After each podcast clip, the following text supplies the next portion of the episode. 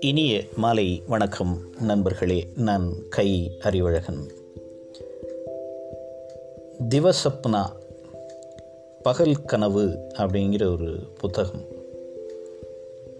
முதன் முதல்ல வந்து குஜராத்தி மொழியில் வெளியிடப்பட்டது. ஆயிரத்தி தொள்ளாயிரத்தி முப்பத்தி ஓராம் ஆண்டு வெளியான ஒரு நூல் இது. அதாவது இந்த கல்வியின் தரத்தை. இந்த படைப்பு வந்து உலகத்தரம் வாய்ந்த ஒரு கல்வி முறை எப்படி இருக்க வேண்டும்? அல்லது ஒரு மாதிரி கல்வி முறையை எப்படி உருவாக்க முடியும்? அப்படின்ட்டு கோரிக்கை வைக்கக்கூடியதாக ஒரு மாதிரி காட்சியை காண்பிக்கக்கூடியதாக இருக்கிறது. அப்படின்னு சொல்லலாம். இதை வந்து ஜூஜுபாய் பதேகா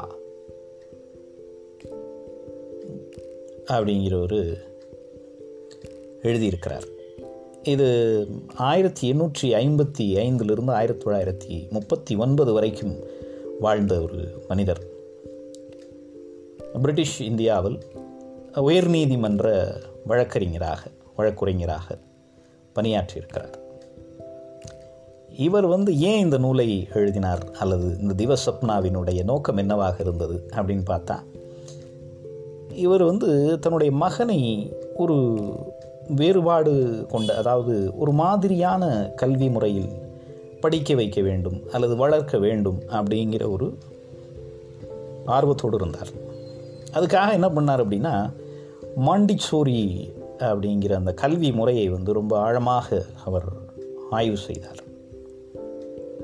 ஆயிரத்தி தொள்ளாயிரத்தி பதினாறாம் ஆண்டில் பவநகரில் இருந்த தக்ஷணாமூர்த்தி பாலமந்திர் அப்படிங்கிற கல்வி நிலையத்தில் பல்வேறு பரிசோதனைகளை அவர் மேற்கொண்டார்.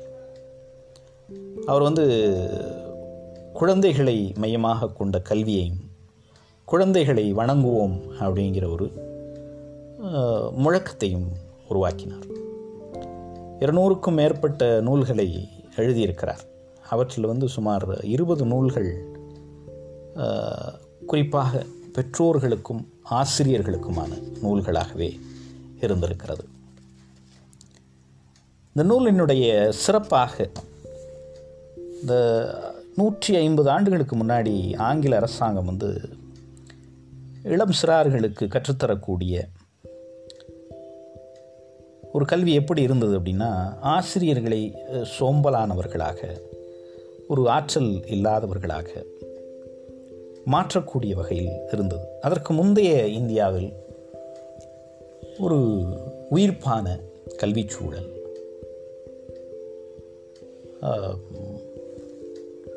குருகுலம் அப்படின்னு சொல்லக்கூடிய தங்குமிடங்களோடு கூடிய கல்வி முறை அவர்களுக்கு வாழ்க்கையை பற்றிய புரிதல் இந்த மாதிரியான ஒரு கல்வி முறை முற்றிலுமாக நிராகரித்து ஒரு சோம்பலான கல்வி முறையை ஏற்றுக்கொள்ள வைக்கும் வகையில் தான் இருந்தது. அந்த சூழலை வந்து தொடர்ச்சியாக நம்முடைய விடுதலைக்கு பிறகும் நம்முடைய ஆசிரியர்கள் தொடர வேண்டிய ஒரு அவல நிலைக்கு தள்ளப்பட்டார்கள். தன்னை சுற்றி இருந்த சூழல்களிலிருந்து வேறுபட்டு ஒரு கல்வியை கற்றுத்தர விரும்புகிற ஆசிரியர் இருந்திருக்க முடியாது என்பது தெளிவாக தெரிகிறது. குஜராத் மாநிலத்தினுடைய மிகச்சிறந்த ஆசிரியராகவும் கல்வியாளராகவும் ஜிஜுபாய் பதேகா வந்து ஆயிரத்தி தொள்ளாயிரத்தி முப்பத்தி ரெண்டில் குஜராத் மொழியில் எழுதி வெளியிடப்பட்டது இந்த நூல்.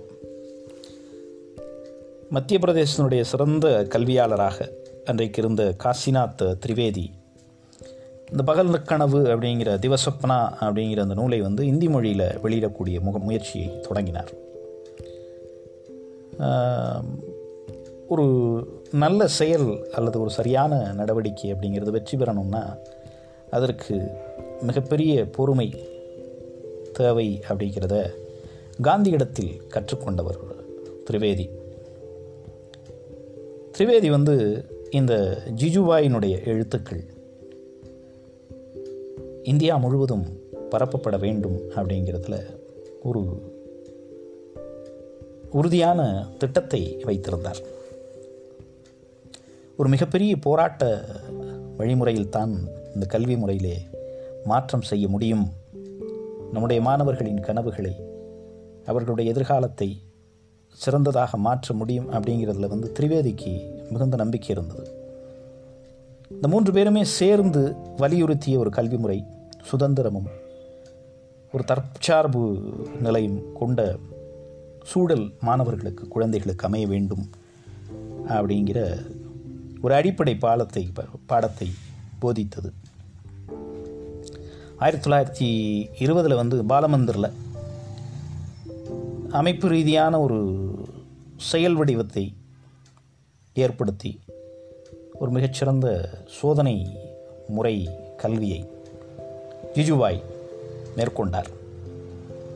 அவருடைய எழுத்துக்களில் வந்து இந்த கருத்தினுடைய பல்வேறு அம்சங்களை நம்மால் பார்க்க முடியும். பாரம்பரியமாக தொடர்ந்து வரக்கூடிய கல்வி முறையை புறந்தள்ளக்கூடிய ஒரு ஆசிரியரை பற்றிய கற்பனை கதை இந்த பகல் கனவு.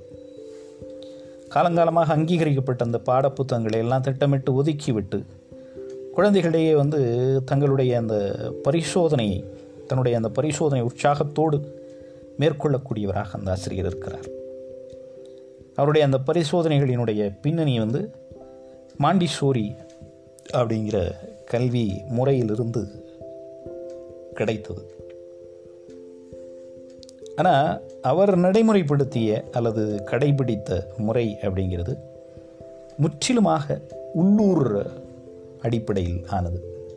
அது ஒரு the more local and you become more global அப்படின்னு ஒரு ஆங்கில சொல்லடை உண்டு. அதாவது உங்களுக்கு அருகில் இருக்கக்கூடிய உலகத்தை எவ்வளவு ஆழமாக நீங்கள் புரிந்து கொள்கிறீர்களோ அவ்வளவுக்கு அவ்வளவு நீங்கள் இந்த உலகத்தை புரிந்து கொள்கிறீர்கள்.